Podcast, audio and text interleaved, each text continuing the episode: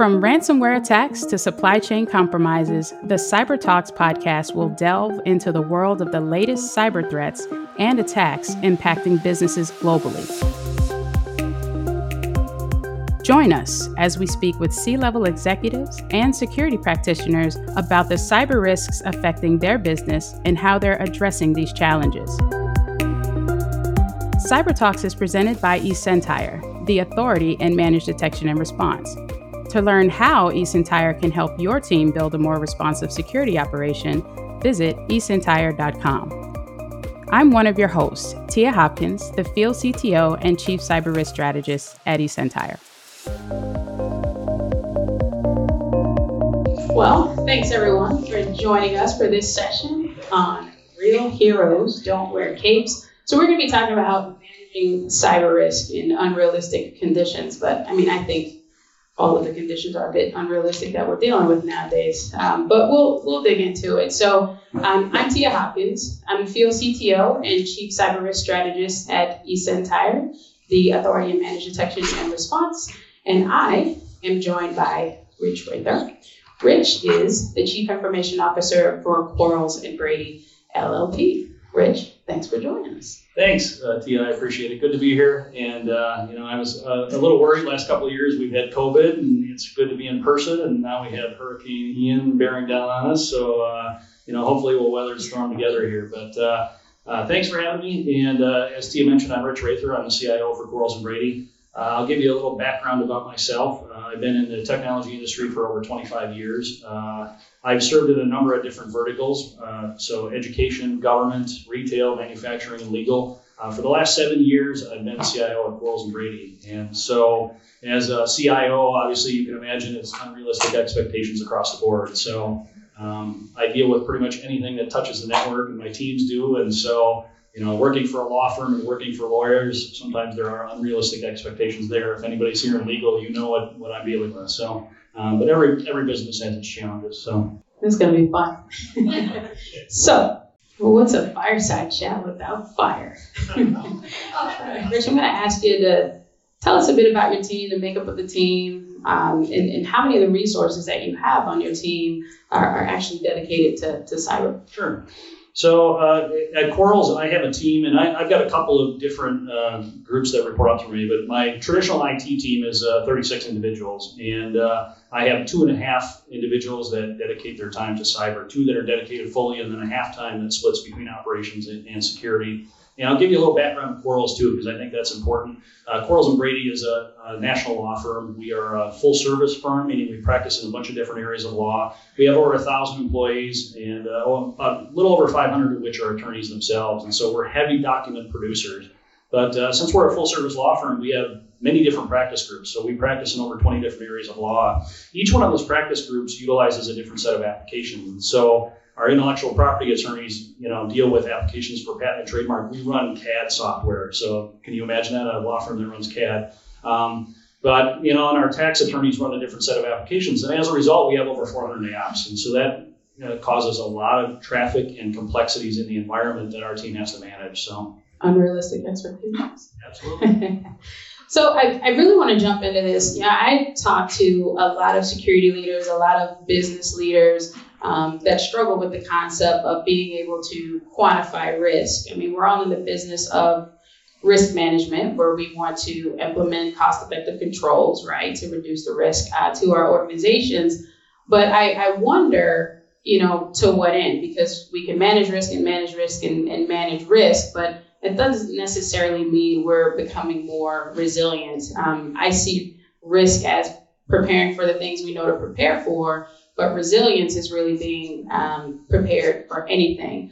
I do think though cyber risk management is part of that. It's a very important part of that, and a lot of leaders struggle with the challenge of quantifying risk because you have to communicate the effectiveness of your program. You have to communicate that to executive leadership while structuring your team and prioritizing in a way that's going to align to business outcomes. So I'm curious, how are you prioritizing and guiding your team on what the priorities should be, but then also aligning those to, to business objectives. Ooh, That's an unrealistic question. Um, so prioritizing and aligning, um, you know, I, I, think it is a challenge, and, and, I think it's been beneficial the last seven years that I've been in, in legal. Um, we work with the Office of the General Counsel pretty heavily in, in risk management departments. And so, you know, it's risk management. It's not risk mitigation, you know, risk elimination. You just can't eliminate the risk. You have to be able to, to gauge it. And so, um, you know, I didn't start my career in technology, actually. I used to be a history teacher. And so um, I try to tell stories and try to relate things. And so I work in legal, and one of the things that attorneys can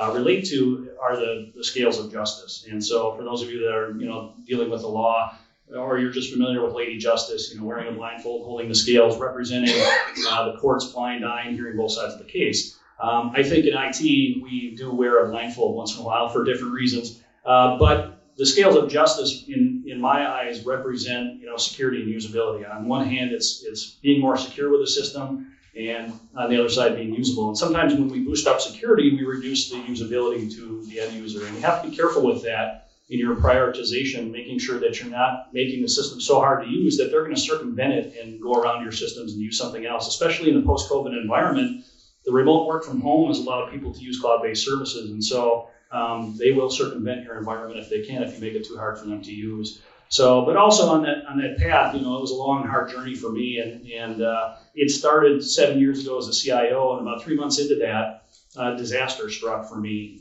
and um, we actually had a data loss incident at my firm where we had a laptop, an attorney had it in their car, it was stolen. That laptop had uh, client records on it for a, a large pharmaceutical company. And so this was three months into me being CIO, and I thought, boy, this time I need a, a career change. I need to look at something else. Um, but being a student in history, I also, you know, learned from that. And I, I looked to the words of Winston Churchill, never waste a good crisis. And so as a result of that incident, I was able to form a real bond and partnership with my managing partner, my executive committee, which is basically my board of directors. And I was able to really put a forefront and a focus on cybersecurity. And in hindsight, that was probably one of the best things to happen to the firm. Maybe not to me, I lost a lot more hair and went a little bit more gray, but um, it was a good thing because I was able to do things in the environment and really shore up our cyber posture with uh, you know things that I wouldn't have been able to get through it previously without that incident occurring. So um, you know, always look for that silver lining in that cloud. You heard it here. Never let a good crisis go to waste. Write that one down. It's good. You know, you said you were able to, to leverage that incident to, to, to build relationships um, and, and help move your, your program forward. And, you know, I, I talked to, like I said, I talked to a lot of leaders. I read a lot of reports, what's going on in the industry, what are folks thinking about. And I read a report that said, you know, because of the, the, the enormous uh, increasing amount of publicly disclosed breaches and the increasing complexity uh, in infrastructure and things being moved to the cloud, et cetera, um, that boards and senior executive teams are becoming increasingly um, interested in the effectiveness of cybersecurity programs. And what I also read is the way they want those metrics communicated is in terms of the ability to reduce risk uh, over time. So, wanted to get a bit of your perspective on that. Like, what KPIs and, and metrics um, are you leveraging? One, um, to, to measure your program, but also uh, to communicate communicate that to leadership because sometimes it right it can't be the same. One of the things I like to say is don't talk to a CFO in bits and bytes when they're listening in dollars and cents. And, and a lot of leaders struggle to take those um, security findings and risk findings and, and translate them into uh, meaningful business outcomes. Um, you know, this this is a, an interesting question too, and I think it really depends on your business individually. And so you have to get to know your business. That's an important factor there. Know where your crown jewels are at. Know what's important to your business. What drives it. Um, but in our environment, a useful exercise that we did, we actually started this pretty close to five years ago now. We actually looked at the uh, MITRE attack matrix. And so, you know, I saw a, a, a series over here, a, a, seminar on uh, a gentleman from Microsoft that was presenting on the attack matrix. I thought, boy, this guy's stealing my thunder because we did this stuff manually like five years ago. We actually went through the attack matrix and looked at the tactics and techniques uh, that are being used against organizations. And my security engineers actually mapped out in our environment that attack matrix and what products we have to defend against it, where our weaknesses are. And so we made our own heat map. And that heat map rose the, the you know the deficiencies that we had in our environment to me. And then conversely, I was able to take a look at that, engage it with the business needs, and see is this important to our business? You know, what would happen if this you know were to occur in our environment? And I was able to take that back then and equate it to dollars and cents. I go to my team and say, what do you need here? You need more manpower? You need a product? You need a service? You need a vendor? And I was able to communicate that back in dollars and cents to my board and say, these are the three things that we think are the biggest risks to the business. Here's what it's going to cost, and here's what it's going to mean to you as practitioners in the environment. Here's how it's going to affect you in your daily job. You know, if we implement a password security program as an example, and it makes you change your password every 90 days, or it requires complex passwords, this is what it's going to mean to you. You know, you have to do it on your computer, but you also have to do it on your phone, et cetera. And so when you can equate that to them and, and give them that real life example, I think it, it hits home. No, that's good. I, I agree with that. And I, think you're fortunate that you were able to forge a, a partnership with leadership because sometimes I have conversations where security teams are and security leaders are trying to build out a program, you know, to get to these outcomes but they're missing that executive buy-in. And, and, what I mean by that is they have the buy-in from the perspective of it, it's important. We get it. We understand that cyber risk is business risk. You know, cybersecurity is sexy now. Everyone's paying attention. Um, but the challenge is the executive team is either not aware that they own the decisions around what their risk appetite, you know, risk tolerant levels and things of that nature are within the organization, and that is context that needs to be provided to that security team in order to know how to prioritize. Because if, if you don't have that, then you know what business outcomes are you um, aligning with in general. So um, interested in, in, in, your feedback on that, um, but also kind of pull in uh, frameworks because I feel like in absence of that guidance from executive teams, what these leaders uh, choose to do is to rely on frameworks because other organizations have done this. It's vetted it's tested, it's something that we can continue to measure ourselves against. So, what is your perspective on the importance of frameworks or not? Um, and any advice you have around doing it that way? Sure. Um, you know, to your to your earlier point there, you know, I think um, you know part, most of my job today is actually relationship building, and it's relationship building with my team. You know, a, a good cybersecurity posture today is really about products, people, and and partners.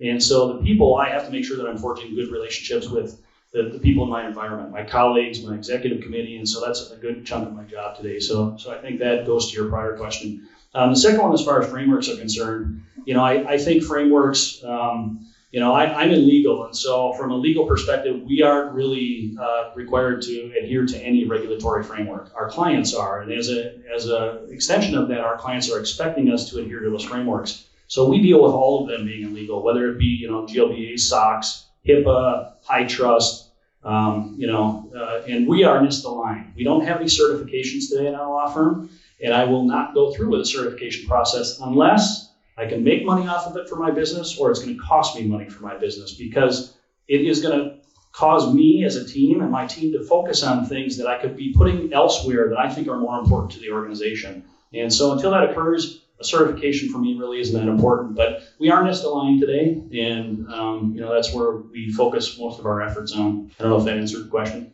It, it does. And I have a, I have a follow up because I think some frameworks can feel a bit like boiling the ocean. Uh, but also deciding which framework to choose uh, can be a challenge uh, because when I first started talking about risk, I mean, coming from a place of threat uh, with eSentire, where we're just hunting for threats, pivoting to a risk conversation, I would just say the word risk, and it would mean different things to different people. It would mean compliance. It would mean threat-based risk. It would be the risk of not maturing uh, the organization. So I, so I started to say cyber risk, and, and maybe that would uh, make it better, uh, but but but but not not not so much. So um, just in terms of choosing the right framework to follow and then not trying to boil the ocean once you've selected that, that framework. Um, any thoughts on how to manage that and communicate that with the team? Again, I think it depends on the vertical that you're in. Each vertical has its own frameworks that I, I think are important to it. Um, again, we have to adhere to many of them just from a, a client perspective. Uh, but we chose NIST. Uh, I think it aligns with many of those frameworks. Many of them are based upon it. And so uh, it was the easiest choice for us. Um, communicating that to your teams, you know, that that's a tough one. Um, you know, many of you know, I'm take, I'm dealing with lawyers, and so dealing with legal has its own set of challenges. You know, we in normal corporate America, you have an open rule of like 12 people, and once you sell them that idea, hey, everything goes well. You know, you, you sell the CFO something, the rest of the accounting department falls in line. In a law firm, it really doesn't work that way. You know, I have 140 equity partners that are actually owners of the business, and so it becomes a difficult challenge trying to you know tell them how to run their business. Um, and when you try to communicate a framework, their eyes just gloss over. So, you know, you have to be careful with that from a framework perspective. But um, I think frameworks are a good, you know, set of benchmark guidelines to try to adhere to and focus your business priorities on when it comes to, to different uh, types of risk. But if you're just going through a framework to check the boxes for compliance or regulation, you're doing yourself a disservice and you're wasting some of your time, in my opinion. Could not agree with you more. Um, compliance is not security, but also security isn't compliance. And I, and I think they have to be approached appropriately, you know, again, aligning to the desired outcomes of the business. If your mandate is to chase compliance, well, you'll have to leverage a compliance focused framework. But if it's securing the organization, then you may want to start from a um, from a different position. So you, you mentioned NIST, which is a good segue into my next uh, question. So we think about the NIST cybersecurity framework, and we have the categories of identify, protect, detect, respond, um, and recover. I think gone are the days where organizations were squarely focused in identify and protect, where antivirus and, and, and firewall was seen as the end all be all. We're good. Um, now we're moving into detect. You know, more organizations understand that a lot of times prevention technologies will fail, and you need the ability to detect when that has gone wrong and something is amiss uh, in your environment. But moving into response, uh, it's a bit of a struggle. And, and I think for myself, you know, I have at home uh, an, an, alarm system set up. Like I've got everything on, on every window, every door. If you sneeze in my house at the wrong time, some sort of alarm is going to go off. You know, but but I went to bed one night and and you know I locked everything up and I was like, what what the hell would I do if my alarm actually went off? Like, what is my response plan? Am I to hide in a closet? Am I going to grab a bat? Um, and I think a lot of organizations find themselves in that position. Okay, well, we figured out this thing is going on, but what do we do now? So, my question for you what does response mean to you, um, especially when, when working with a partner um, to provide some level of response? What in the response process is, is, is important to you to keep your organization safe? Uh, that's another twofold question. So, um, from a response perspective, you know, cybersecurity is a balanced approach today, and so certainly you have to focus resources on your defense mechanisms. But it's equally important today, I think, to focus on resilience and recovery because it's not a matter of you know if it's going to happen to you; it's a matter of when it's going to happen to you and how you respond to that. And the only way to respond appropriately is to have plans out there and exercise them frequently. Um, we do a DR, you know, cybersecurity test plan twice a year. And so we do it through an outside vendor. Uh, they come in and, and I don't even know the specifics of it. So it's a really good test plan and, and they will take people out of, you know, we'll have 12 people on the, the CERT team, the security incident response team. They will take people out of an exercise. You're sick today, you're at a funeral. And so they will completely take you out of the, the scenario and have you step through the response. And so the only way to truly, you know, have it a good plan is to exercise it frequently. And you learn so much from it. Every time we do it, we learn a ton from it. Um, from a vendor perspective, you know, uh, I, I, look for a vendor from a, a, response perspective, somebody that knows my business, uh, a real partner in my business that has a vested interest. And when they understand my business, they're quicker to respond. And so I want somebody that's knowledgeable in their field and can re- respond quickly to my particular scenario. And so that takes a while to build that relationship and finding that good vendor. I'm, I'm sensing a running theme here with relationship building. You're quite good at it, right? Um, so just uh, from a vendor perspective, talking about partnering, especially outsourcing security operations and being able to, you know, hunt for responded threats on your behalf. I mean, it's it, it's a lot. You know, there, there's trust that has to be there. To your point around it being a relationship, I don't think you just entirely hand over the keys to the kingdom right um, on day one. So when you think about what you want to put on the the plate of your your vendor, your partner, uh, your security services provider versus what you want to have your internal team focused on. What, what does that structure look like from your perspective? So, from that perspective, I guess, you know, we, one of the things that I focus on internally is we have a lot of applications. As I mentioned, we have 400 plus applications. And so, uh, my largest team is by far my application support team. And we do that for a reason. Number one, we get to know the traffic of what's going on internal. But number two, from a customer service and support capability, our engineers know those applications and so they can assist our users, which makes it so much better for our end users. Um, but there is so much traffic going on, so you have to weigh that. And I have a small team. I've got two and a half security, you know, folks, and so I'm an East customer. You know, who would have guessed it? Um, but you know, there, there's so much traffic going on in our environment that it, it's really difficult for my team to see that. So I, I choose to use eSentire for that particular service. And we tie in so many of our different tool sets into that service that it really becomes a multi-signal MDR for us. So we're able to tie in the logs from some of those applications from our domain controllers, from our firewalls, um, from uh, Microsoft Sentinel and our cloud-based services, and we tie in all those tool sets, and it really gives us a good view, comprehensive view across our environment. But coupling that with the fact that eSentire has many different customers, and I don't know, you have 150 plus customers, I think, in the legal vertical. You guys are seeing the traffic across all those different customer sets, and so things that my security team might miss because it's only happening in my environment, you see it happening across multiple customers, and you're able to read those signals and you know tune me into what's going on and say hey you got something going on here where we might have missed it. And so that expertise is also something that i'm very thankful for. Yeah that's a good point. I, I will say you know with our expertise and the amount of customers we support we know what's going on out there really well. But you and your team have the knowledge of what's in your environment much more intimately than we do. So together you know we drive the, the, the best possible outcome kind of match made in heaven as i like to say um, so I think we're coming up on time here. So I'll, I'll, pass the mic back to you and see if you have any final thoughts, words of wisdom. Sure. Um, words of wisdom, I guess, you know, having a good cybersecurity posture is, is a journey, you know, it, and it's about the journey. It's not about the destination. When you think you've gotten to the end of it, boy, you just started, you know. So I, I would say that's that's probably number one. And then having a good cybersecurity posture is really about establishing, you know, good relationships. So it's about the people in your environment, it's about the products you use, and it's about the partners that you, you form those bonds with. Um, so I would say, you know, as, as I mentioned previously, there's a couple of things: defense in depth, all the different tool sets, being able to, to defend your environment, um, knowing your crown jewels and what's important to your business, so you can understand what's going on in it. Uh, you know, taking a hybrid approach, making sure that you're focusing on your defense as well as your recovery and your resilience, and then really coming down to you know the the people in the environment and you know the people that are on your team, your colleagues in the different departments in your organization, the, the people that are on your team, those that look to you for leadership and direction, and then your vendors. And so making sure that you have excellent vendors is, is also important. And I've been fortunate enough to partner with eSentire now for about five years, and and I can tell you that you know, I know they have my back. And so I sleep better at night as a result of it. So thank you.